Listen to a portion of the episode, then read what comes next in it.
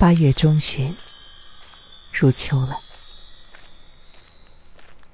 北京时间二零一九年八月十二号，周一晚上十一点零四分五十秒，我把手臂放在面前的桌子上，和你一样，安静的听着这一段脚步的声音。只有心静的时候，你才能够听到它。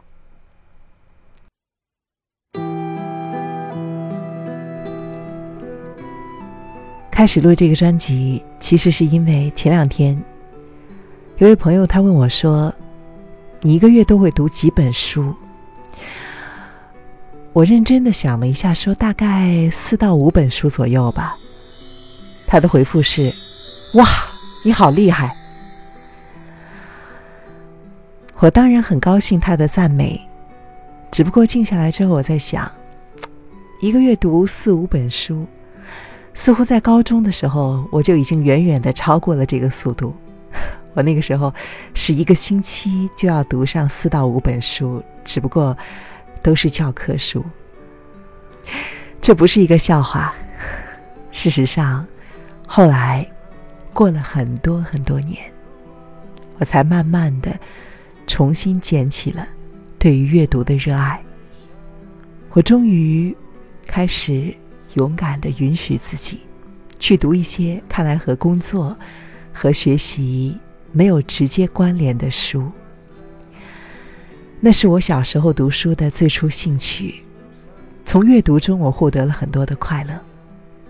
这种非功利性的读书，往往对于我们有很重要的意义。不仅是它让我们感到放松，更重要的是，你在这种状态下所读进去的一些句子、一些灵感、一些思绪，会更深的沉淀在思想的某一个地方。在生活的后一个片段，它可能就会像阳光一样，露出来那么一小束，然后照亮你前行的路。我说的这一段不是鸡汤，而是我个人的经验和体会。想起我在大学刚刚毕业的时候，去主持一档夜间的情感读书类节目。那个时候，所谓的情感主播，那些在微信公众号中每天为你播送文章的主播，还没有像今天一样多。我读每一篇文章的时候都很动情，有的时候甚至会流下泪来。我于是就关了话筒，把推子缓慢的推上去，让音乐在空中飘一会儿，而我在一旁默默的垂泪。今天，同样的一篇文章再度拿到我的面前，我还是会感动，只不过这个时候我的朗读。也加入了更多我对于人生冷暖的感受，这都是我在离开电台之后切实体会到的。